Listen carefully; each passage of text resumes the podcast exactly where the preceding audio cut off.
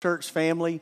Uh, if you have that YouVersion Bible app, you can go to the events page on the bottom right hand corner and open that up, and uh, you can follow along with the points and the scriptures as we go today. But we're really going to unpack several verses of scripture this morning in John 15, so you'll just want to keep your Bible open there this morning. So, uh, so we're on day seven of a fast. So let me ask, ask you this morning, how's everybody doing? Everybody doing okay this morning? I, I had somebody who told me Wednesday night, they said, Pastor, it sure is hard to pray and concentrate on the Lord with a headache and a backache.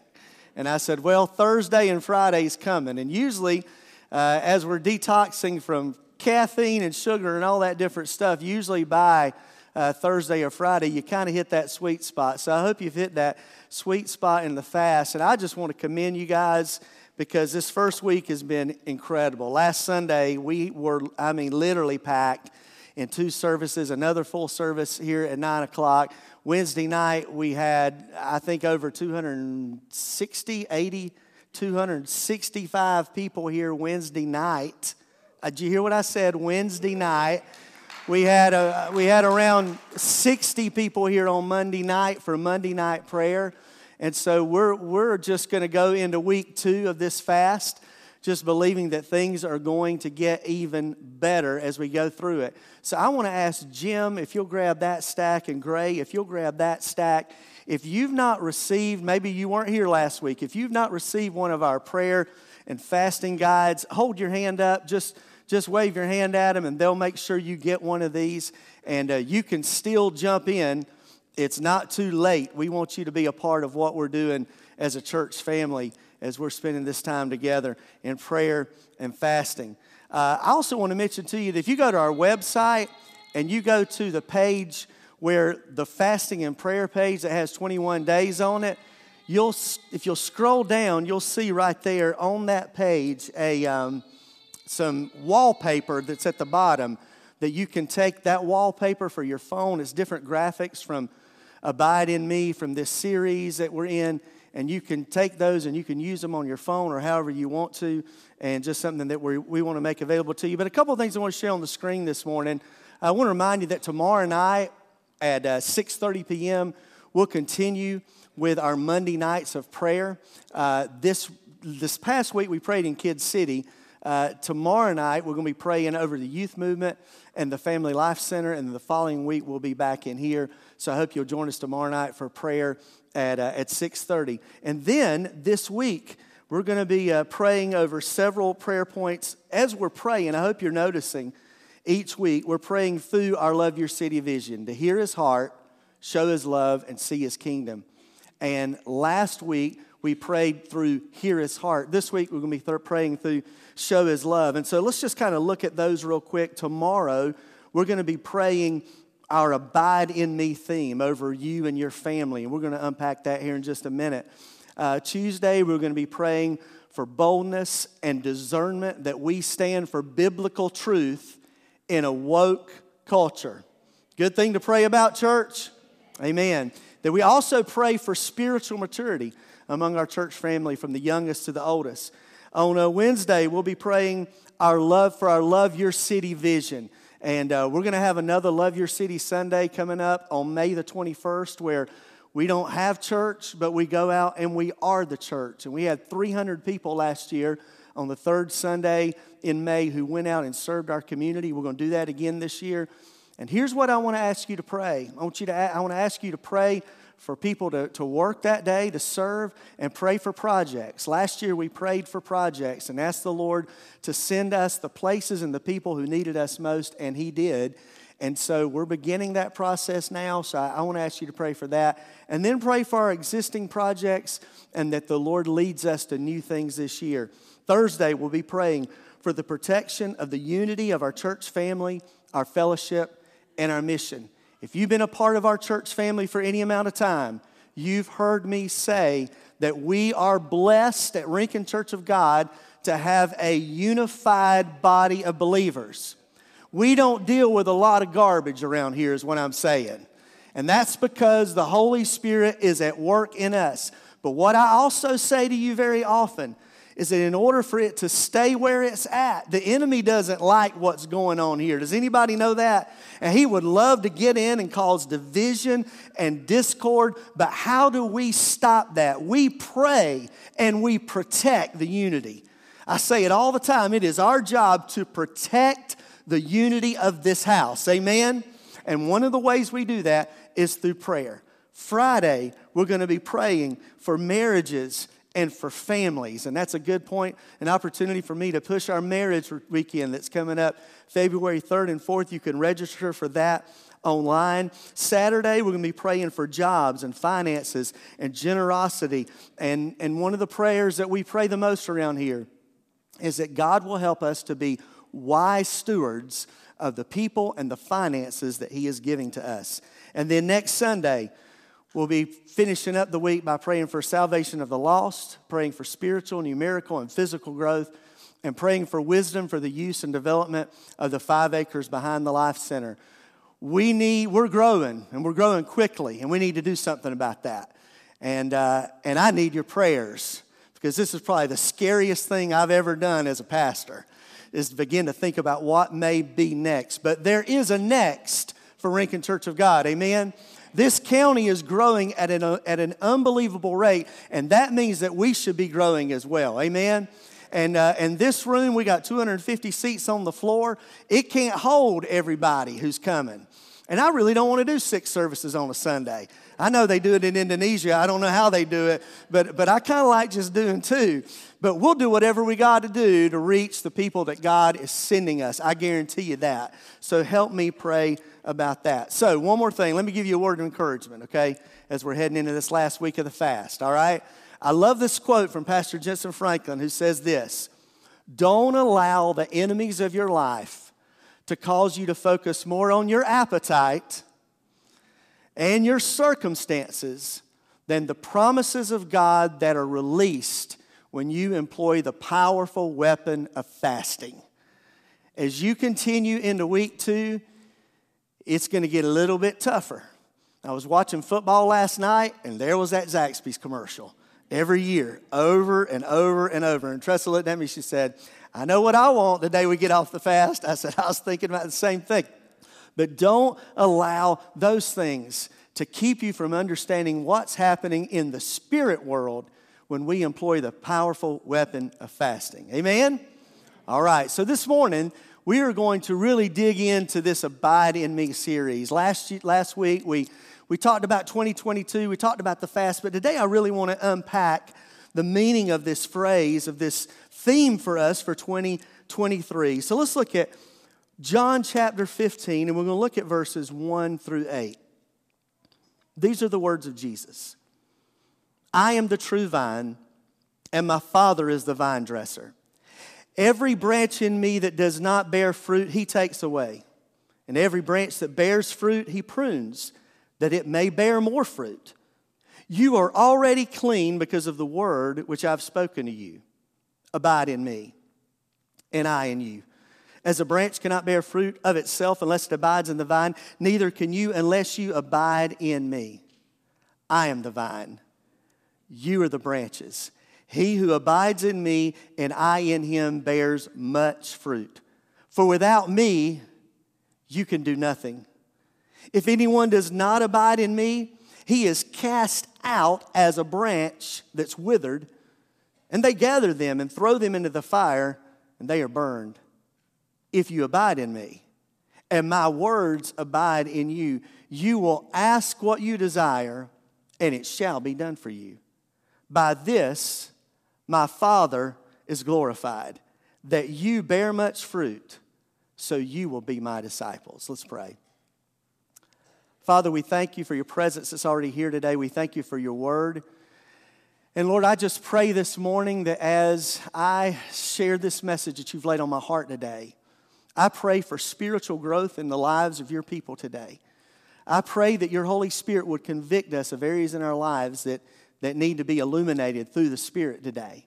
I pray, Lord, today that our hearts and our ears and our minds would be good soil where this word can find deep root and produce a bountiful, a bountiful harvest. Lord, let us leave changed and challenged through the conviction of your spirit. In Jesus' name, amen.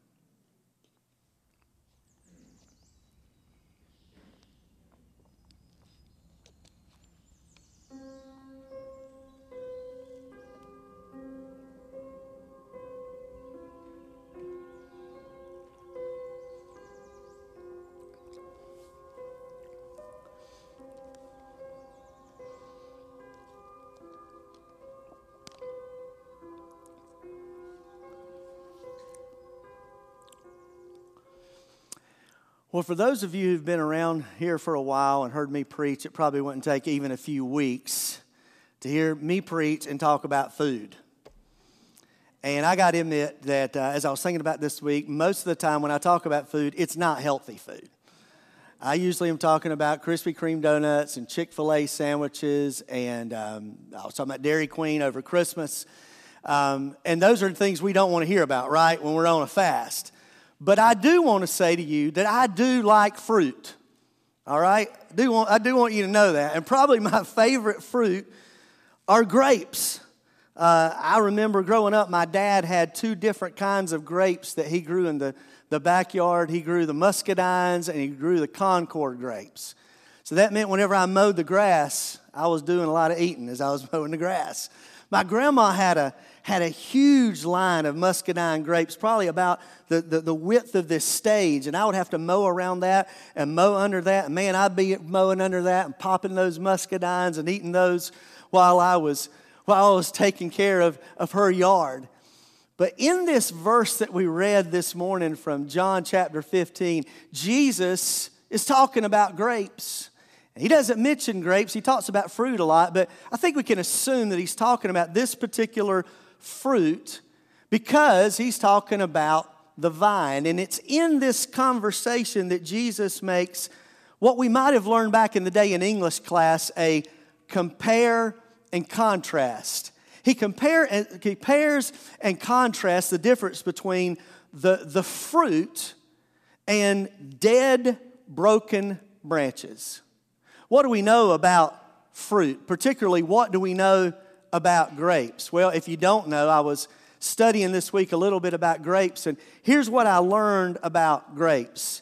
I learned that there are a lot of healthy benefits to eating grapes. Listen to this it helps your immune system, it prevents cancer, it protects against diabetes, it helps maintain brain health and bone health, and it slows down aging, and it improves sleep, and it reduces high cholesterol. Talk about a super fruit. I mean, just a few weeks ago, I was about I was throwing out uh, little Debbie uh, cakes, and and now we're talking about something that really can help us in in our our nutrition, right? So. He says a lot of good things about this fruit and says that we should bear not just a little fruit, but we should bear much fruit. And then he compares that to broken branches, particularly branches that may have been on a vine. And he says to us that when we look at withered branches, they're, they're really not worth a whole lot. The worth of these branches is really, they can serve one purpose, and that is to start a what? That's it. I mean, can you think about anything else that these branches are worth? You really can't. They're not worth very much at all. And why is that? Why are these branches that at one time were vibrant and colorful and you, you couldn't snap them if you tried because there was so much life? They were green on the inside. Why is that? It's because they're separated from their life source. Look what Jesus said. In verse 5, he said, I'm the vine, you're the branches. He who abides in me and I in him bears much fruit. Apart from me, just like these branches, apart from their tree, they can do what? And apart from Jesus, we can do what? And that was our key thought last week. Let's, let me remind you of that. Last week, our key thought was apart from Jesus, we can do nothing. But what, what exactly happens to us? We, we understand it with, with branches, but what exactly happens to us when we're separated from Jesus? Well, in verse 6, he says, he tells us, he says, If anyone does not abide in me, he's cast out as a branch and is withered. So Jesus uses this illustration to say if we don't stay connected to Him, we're just like a fragile, withered branch. And then He tells us something we all know about branches. He says, they gather these branches, throw them in the fire, and they're burned. So today, what I want to challenge you with is not a key thought today. We do that often. Today, I want to give you a key question. And here's the key question of the day Are you a fruitful follower or a broken branch? I want you to just think about you today. Try not to think about your spouse, married people, because you think, they really need to hear this. No, you need to hear this, and I need to hear this. So I want you to ask yourself that question Are you a fruitful follower or a broken branch? Now, before we dive into this text, and we're going to unpack exactly what it means this morning in John chapter 15, it's so important, and you hear me say this a lot context is key.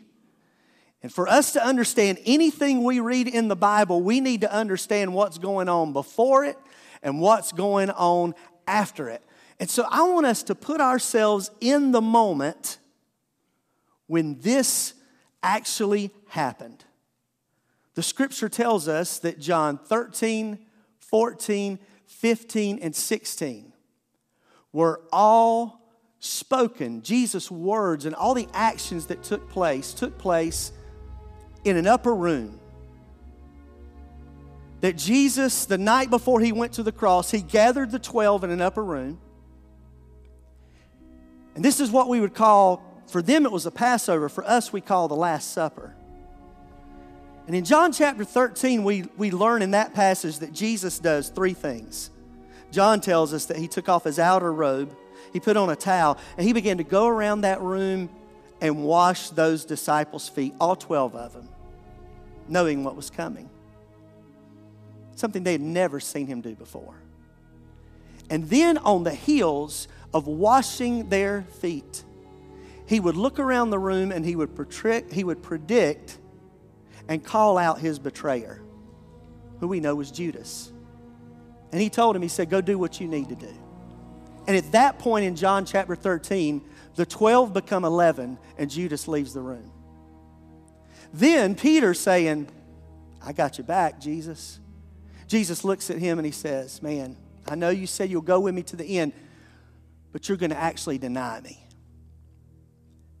Turn over to John 14. So, on the heels of hearing these words, Judas has left the room, he's going to betray. Peter is going to deny.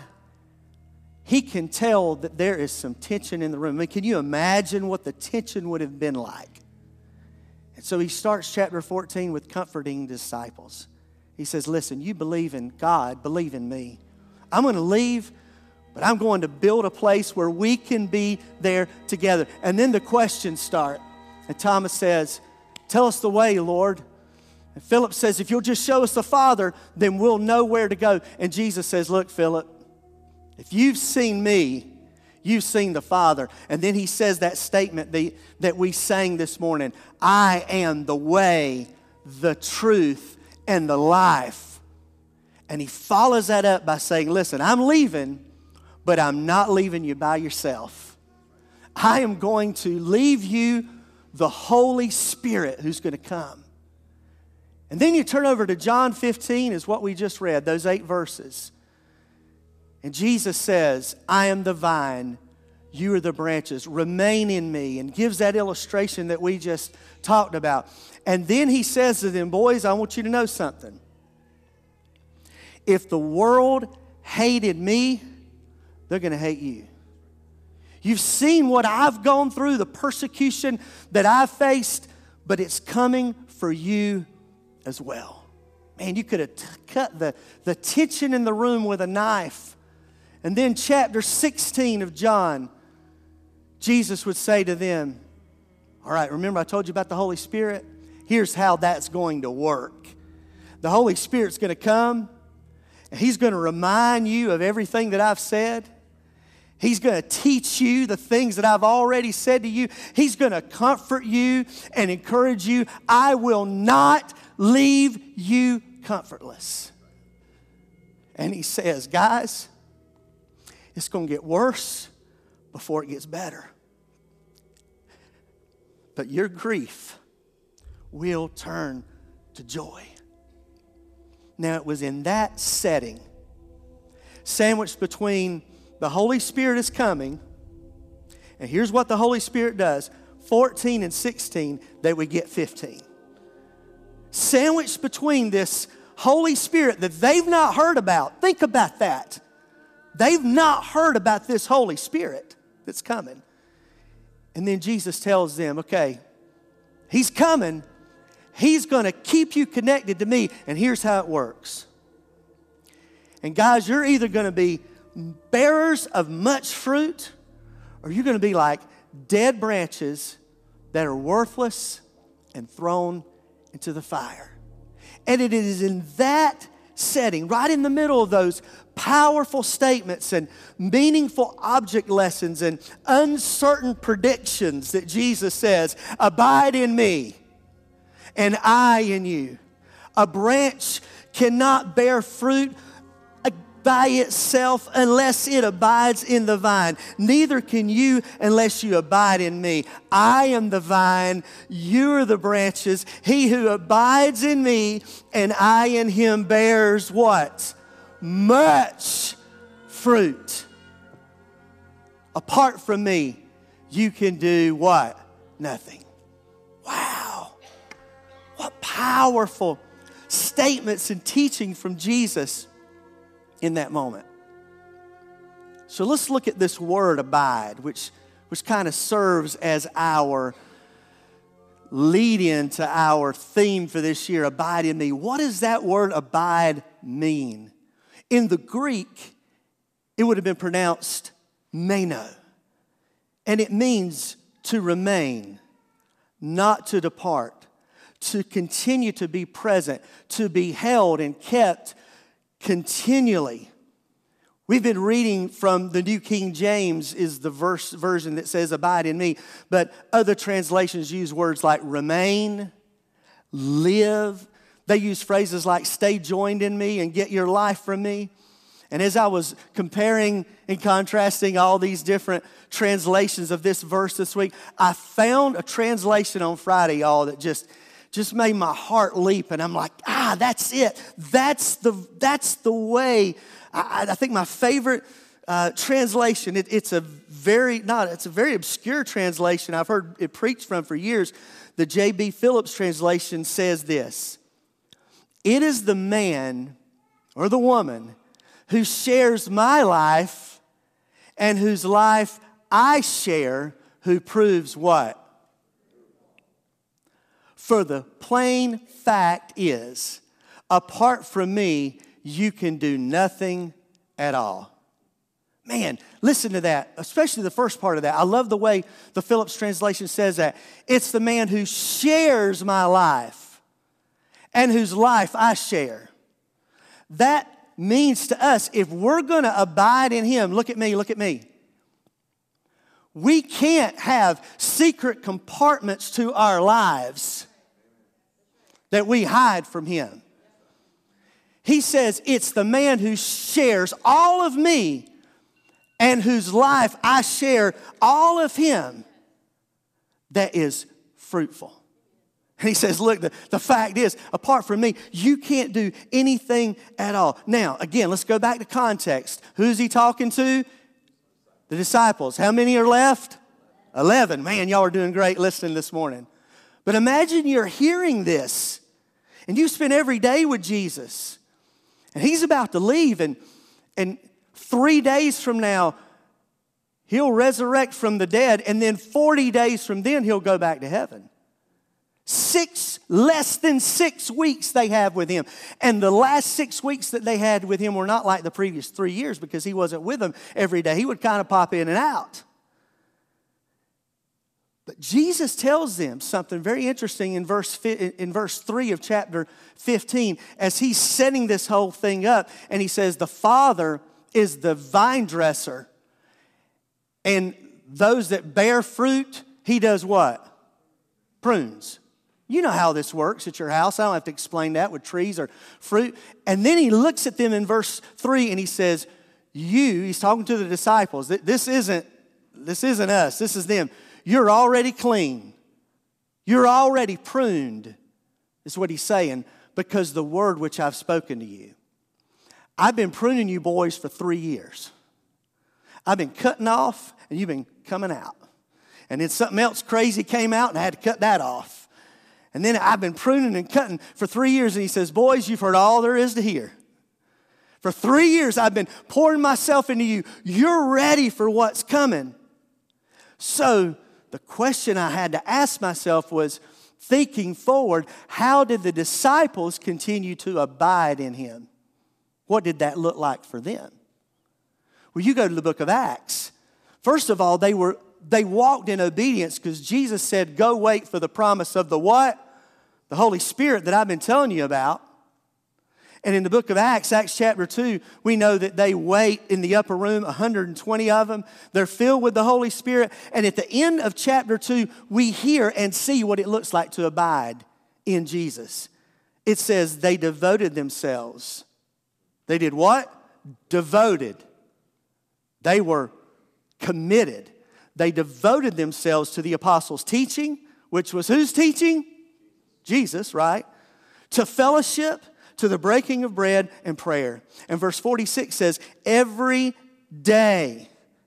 They didn't just abide in him, they, they would abide together. Every day they continued to meet together in the temple courts. They went to church every day.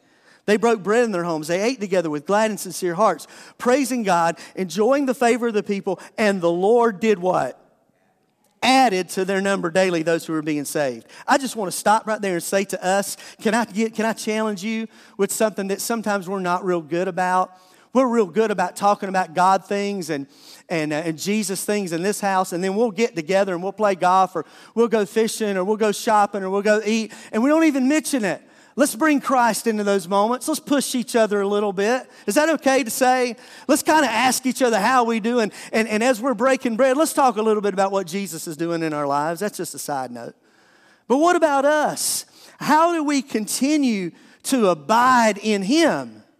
Well, I'll give everybody two thumbs up this morning who's here because you're doing it right now. Corporate worship, starting our week in the house of God with the people of God, singing the songs of God, hearing the word of God, and praying to God. That is one way that we can abide in Him. We've been abiding in Him all week. If you've been a part of this prayer and fasting for the last seven days, we've been abiding through prayer and through fasting and through Bible reading and through corporate worship and through small groups and fellowship. When you listen to worship music, when you listen to sermons or podcasts, all of those things are ways that you can abide in Him. And let me stop and I give, give my uh, every few weeks push for you guys to watch The Chosen. If you're not watching the, the television series The Chosen, I have to say, what are you waiting for? This is the best thing that's ever been put out on the life of Jesus. Tressa and I sat on the couch Friday night, and for the last 20 minutes, I just wept. I, I couldn't stop weeping as they, as they showed us what it could have looked like in Mark 5 for Jesus to be going to Jairus' house and the woman with the issue of blood come up behind him and him heal her. Y'all, to see this, it's so powerful. So, can I just push you if you're not watching this yet, if you don't know how to get it, it's on Amazon Prime, it's on Netflix, they have an app. It's, the, it's so easy to get, and it's a great way to stay connected to Him. The bottom line is this, y'all when we unplug from the world, and we plug into Jesus, we abide in Him. And that's, that's a big part of what this is all about. 21 days it's to start the year, unplugging from the world and plugging in to Him. But what happens to us when we don't abide in Him? The New Living Translation says it like this Remain in me, and I'll remain in you, for a branch cannot bear fruit unless it's severed from the vine, and you cannot be fruitful unless you remain in me. Anyone who does not abide in me, he's cast out as a branch and is what? Withered. And they gather them and throw them in the fire and they're burned. If something is withered, it's it's just it's these branches they're shriveled up they're decayed they're emaciated we would say they are without what life There's no life left in those branches. And what happens if we were to if we were to have a fire pit out here and we threw all these in there and we were to light them up, what would they do? They would light up quick and hot and they'd be gone how? Fast. You're exactly right. This is what we call starts with a K. Anybody know? Kindling. Look at South Georgia go. You know exactly what I'm talking about. This is called kindling. And you break it up and you throw it in there. And some of these are so dead that I mean they're just they're disintegrating in my hand because they've been apart from life for so very long. And the same is true for us. And I think about how a fire, this is what I thought about this week, how a fire works when, when you have this type of wood. It lights up quick it gets the fire started, but this part doesn't last very long. And it reminded me of the parable of the sower in Matthew chapter 3 when Jesus talks about the person who receives the word with joy. And there's a lot of excitement, and there's a lot of exuberance, and there's umph, and there's joy. But when the trials come, the difficulties come, then the joy is gone. They fall away, Jesus says. That's an awful lot like these branches that we're talking about this morning. So I go back to my question of the day as we're talking about much fruit or broken branches. Are you a fruitful follower or a broken branch? Our goal is to be a what? A fruitful. All right, nine o'clock. Y'all gonna do better than that. Our goal is to be a what? A fruitful follower. Y'all start opening your mouths. I'll start tossing these out here. See if that'll help y'all wake up a little bit. So, what does it look like? What does it look like if we become fruitful followers, if we abide in Him? I'm glad you asked that question because Jesus gives us three answers in, in these verses from 5 to 8. He says, This is what it looks like. First of all, He says, Abiding in me, abiding in Jesus bears much fruit. I've been saying it over and over and over and over. You will not leave today with a fog. You will know what we're talking about.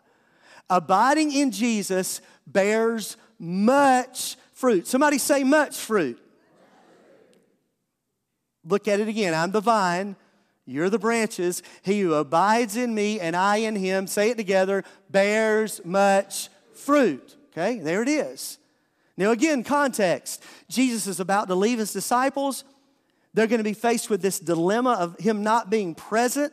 Now, it's hard for us, I think, at times. Would, would you be honest and say sometimes it's a challenge to serve a God and a Jesus that I've never seen? Anybody be honest and say that's a challenge at times? Yeah, be honest, because at some point in time, and sometimes at many points in times in our lives, we'll stop and we'll be like, this is real. Anybody know what I'm talking about? Is this even real? Imagine the disciples. How hard it was for them to keep going after three day, three years of being able to touch him, of being able to rub shoulders with him, of being able to have a meal with him or go fishing with him or spend time with him.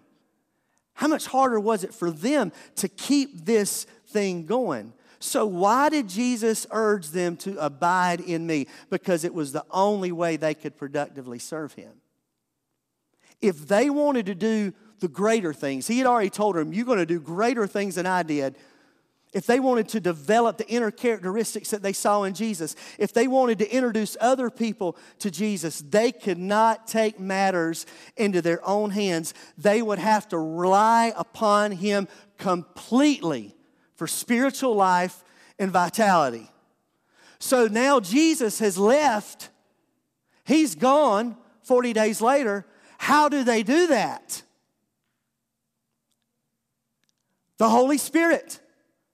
He gave it to him. He told him about it in 14, vine in the branches. In 15, 16, he tells us what the Holy Spirit is going to do, and he describes the work. And he says, when he comes, he's going to guide you into all truth. He's going to remind you of everything that I've said. He's going to teach you. He's going to be your comforter. And once we see them filled with the Holy Spirit in Acts chapter 2, they were able to abide in Jesus like never before.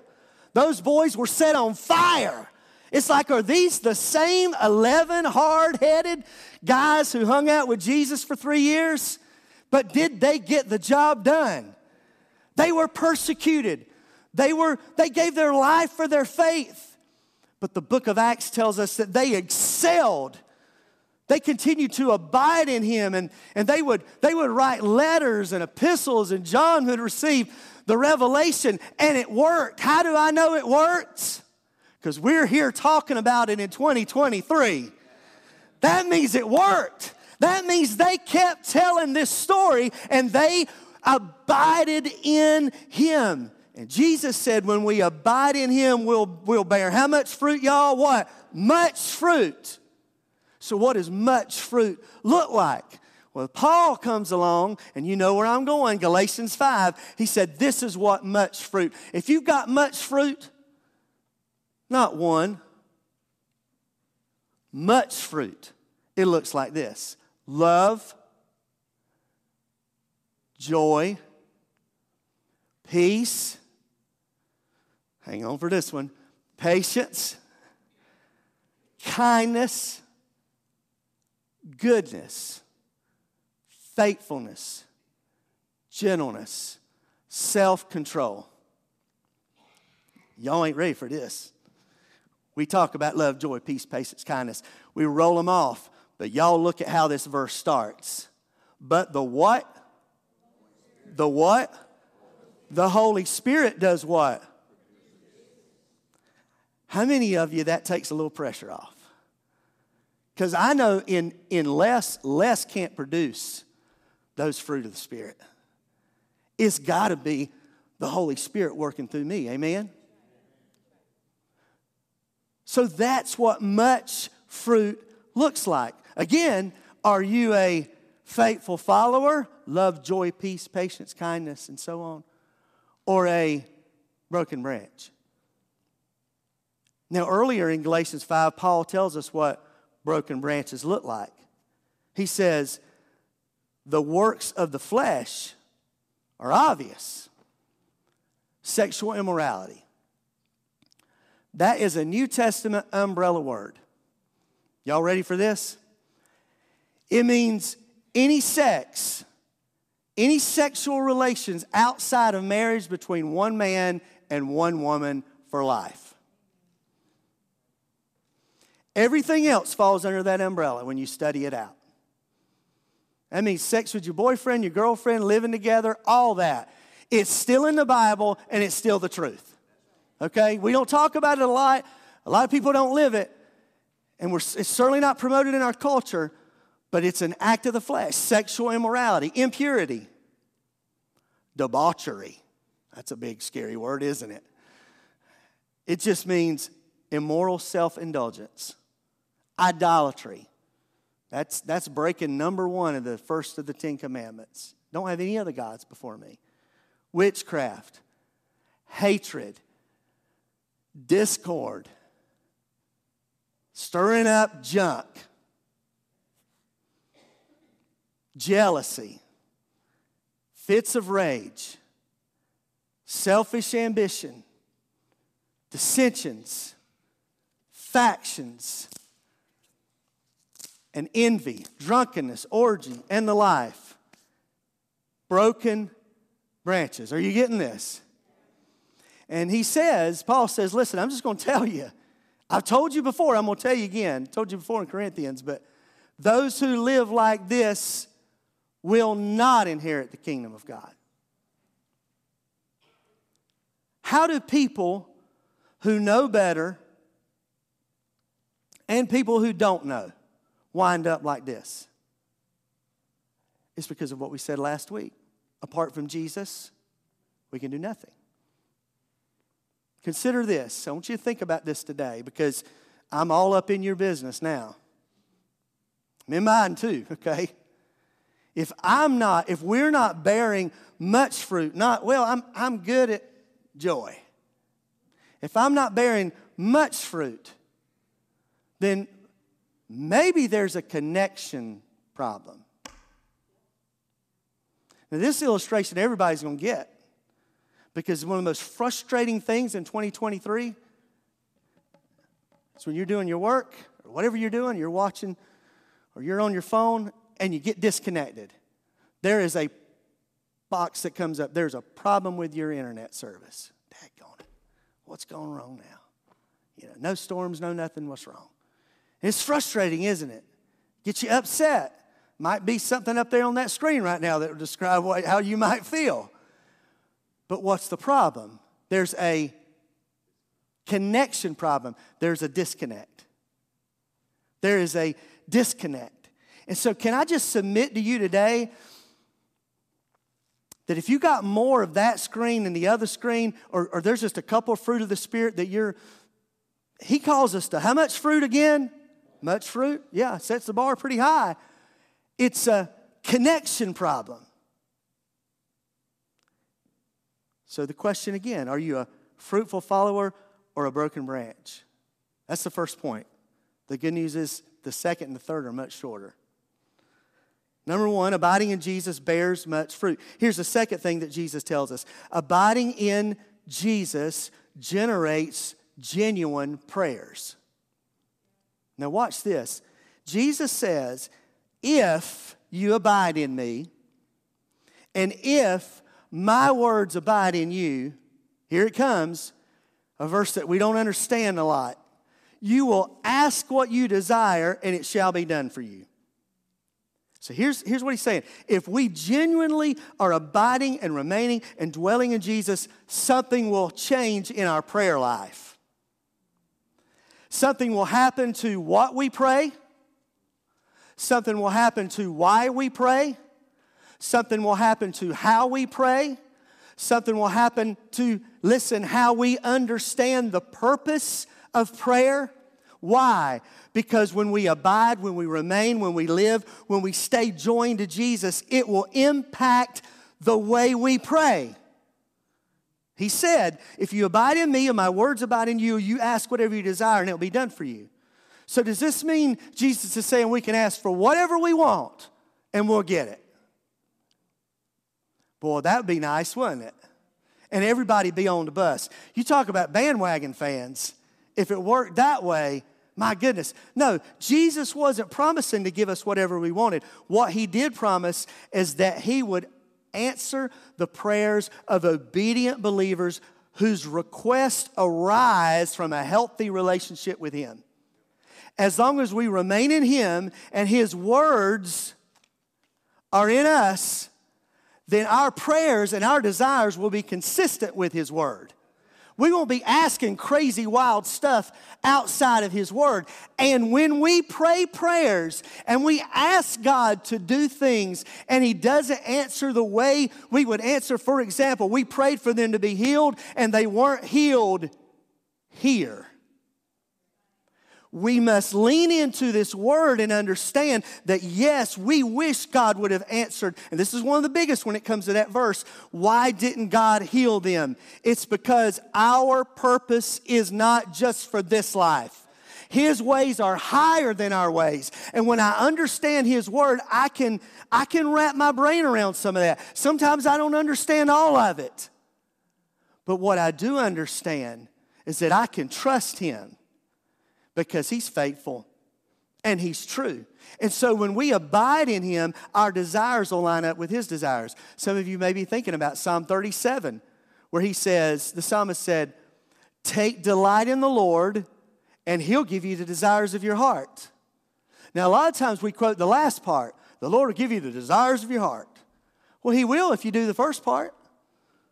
There is a prerequisite to this verse. If you delight in the Lord, if you stay connected to Him, then guess what? Oh, His desires will become my desires. Big difference. Because look what the rest of the verse says it says, Commit your way to the Lord, trust in Him, and this is what He'll do. He'll make your righteous reward shine like the dawn, your vindication like the noonday sun. Be still, get connected, wait patiently for him. Jesus did what we're talking about right now.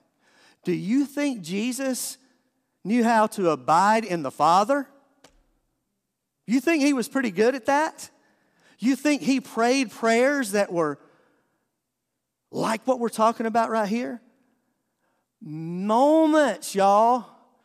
Maybe just a few hours after he would unpack this whole vine and branches thing, he would find himself having to practice what he just preached on his knees in the garden.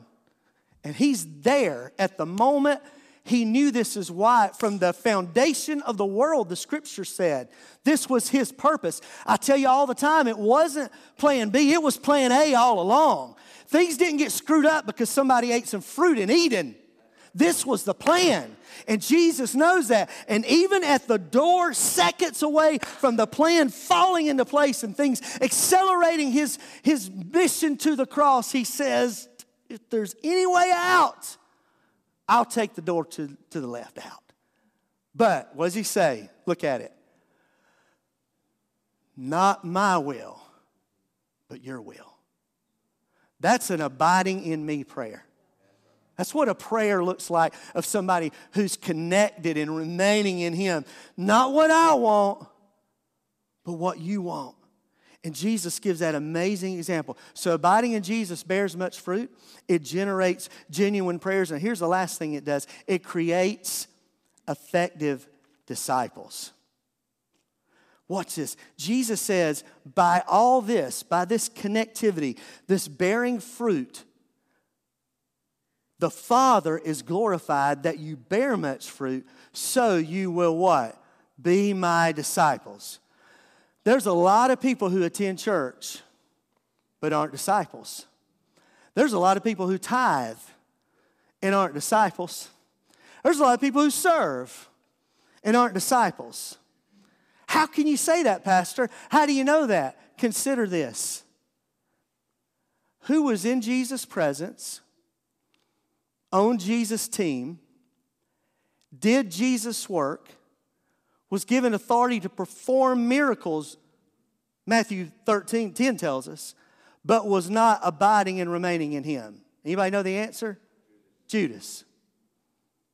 Perhaps Judas started as a faithful follower. But Judas wound up a broken branch. We can be in all of it. And this is one of the most scary things to me, for me and for you, about, about living this Christian life, is that we can surround ourselves with it and saturate ourselves with it and still be dead wood. And that's what Jesus says. But he says, the Living Bible says it like this My true disciples produce bountiful harvest, and this brings great glory to my Father. See, our mission as Christ followers shouldn't be if I can just make it to heaven. God, just help me. I just want to make it in. I don't care. If I get a, a D minus on the test, I just want to make it in. No. Our mission as Christ followers should be to become effective, useful, efficient followers of Jesus and to live as close to Him as humanly possible so that when the world sees our lives, they can tell we've been with Jesus. That's what happened in the book of Acts. They looked at the disciples and they're like, we can tell these guys have been with Jesus. What's the difference? What did Jesus say? When we abide with Him, we'll be effective, we'll be fruitful disciples. And what's true for us as individuals is true for us as a church. We cannot live out our Love Your City vision without being effective disciples. We can't hear his heart. We can't show his love. We can't see his kingdom unless we are effective disciples. So, bringing this to a close, let's see it, see it all together right here as you guys give me some background music. Abiding in Jesus does three things it bears much fruit, it generates genuine prayers, and it creates effective disciples. Now, here's the result of all this. This might be my favorite part and the most amazing part of this entire verse. Jesus says that when all this happens in verse 8, look at it. This is to my Father's glory that you bear much fruit showing yourselves to be my disciples.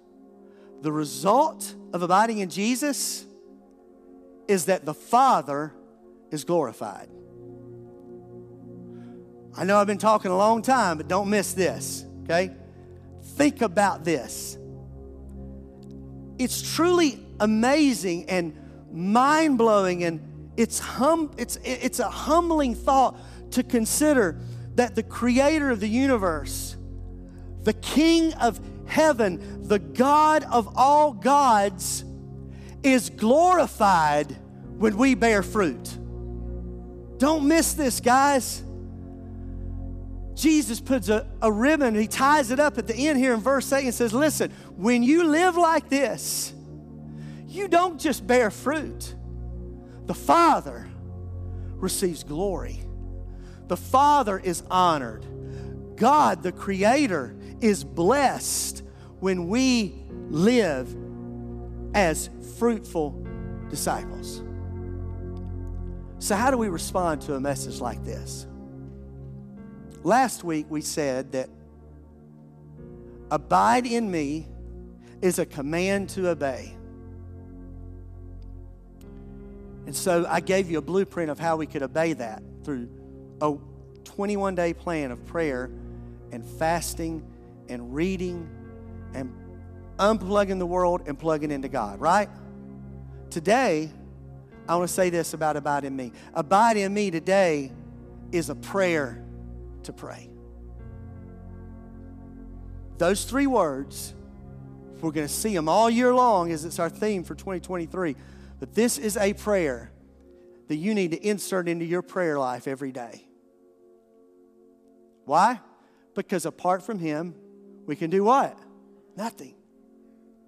A prayer to pray. And tomorrow, guess what? It just happens to be that tomorrow you're going to be reading John 15 and 16 in our reading plan. And the prayer point for tomorrow, we already looked at it, is that we pray over ourselves and our church and our families that we will abide in Him. We have a choice. We can be fruitful followers or broken branches. So I ask you today the question of the day again Are you a fruitful follower or a broken branch? Think about it. How your how you are living your life right now. The rhythms of your life, the decisions that you're making.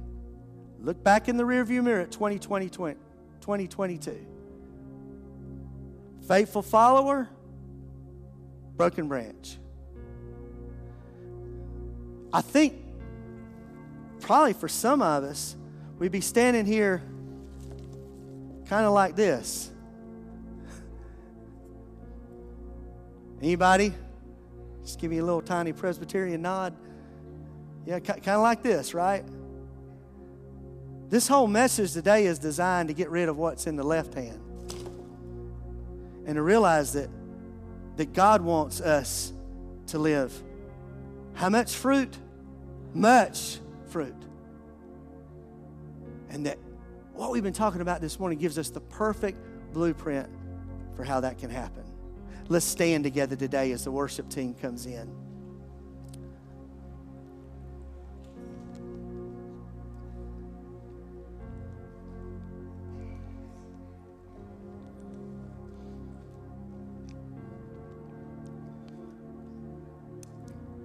Let's pray together.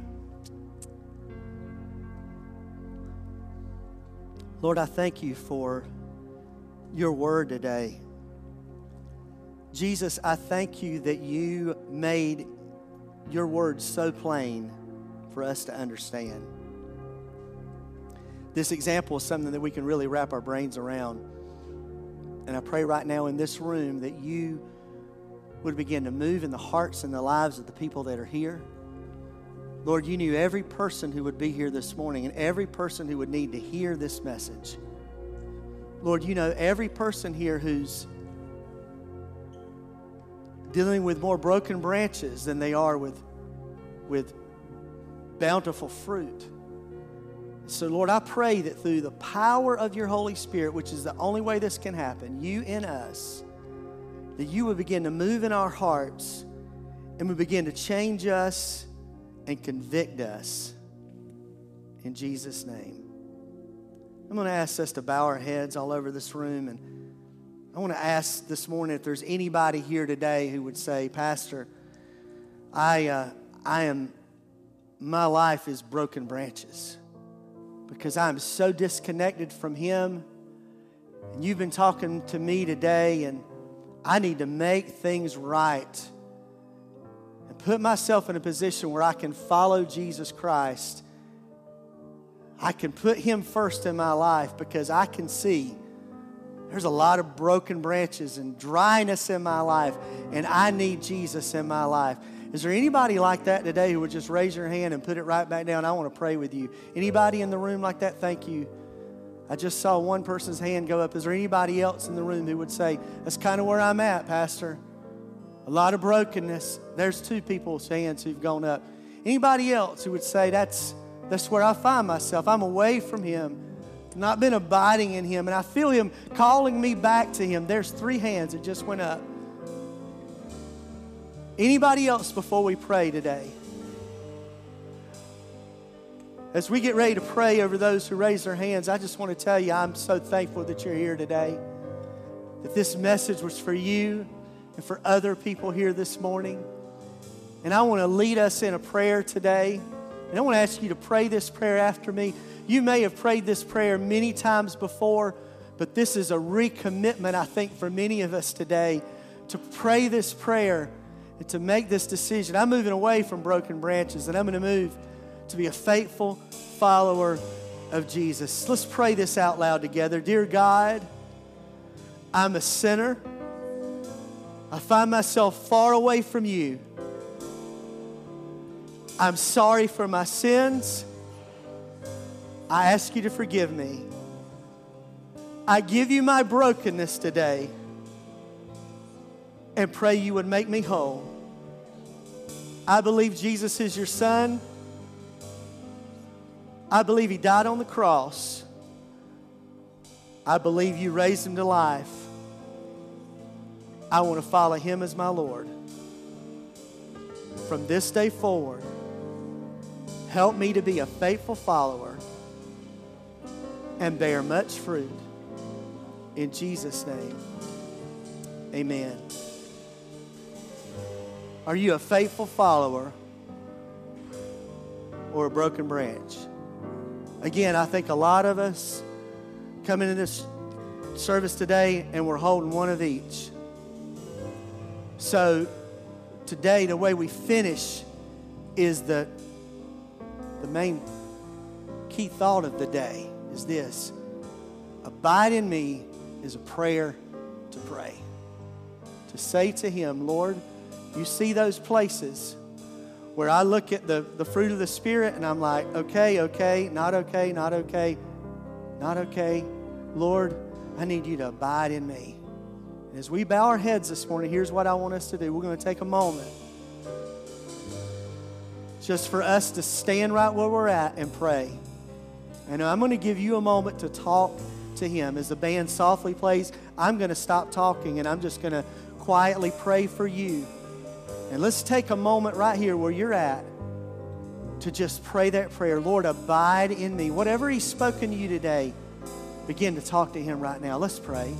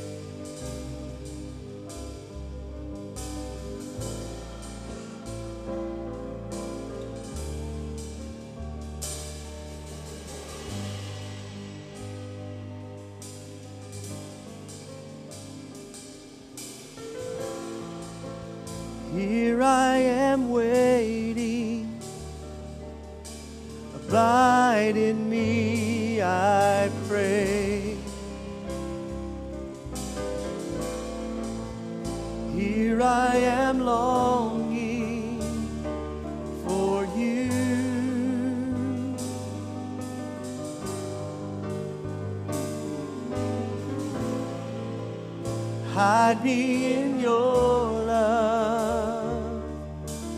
Bring me to my knees. May I know Jesus more and more. We sing this out today as a prayer.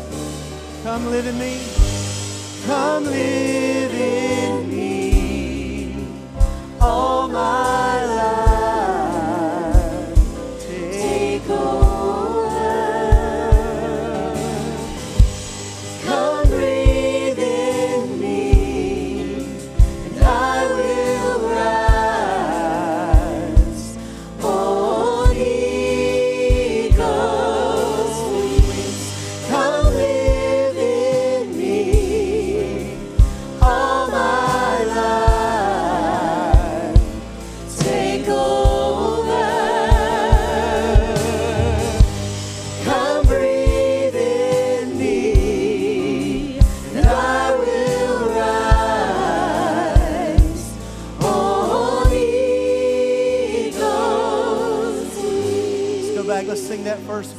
that chorus again this morning. Offer that up as a prayer to Him today. Come on, let's say it. Here I am waiting. Abide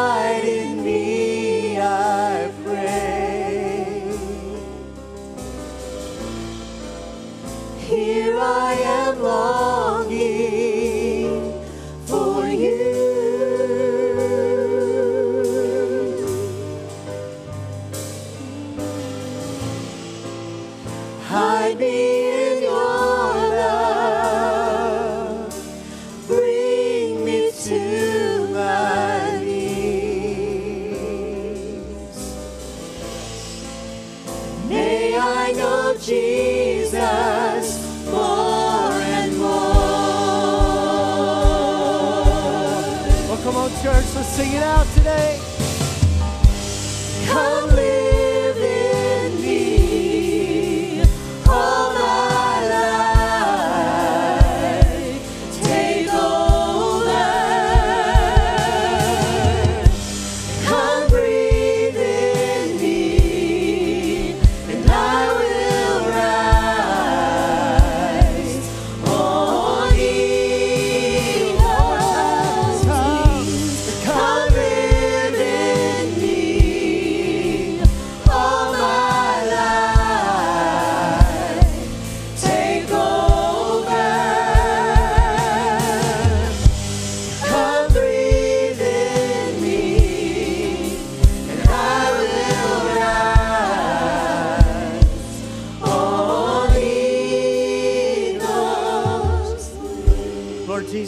Pray this over my life. I pray this over our church family today.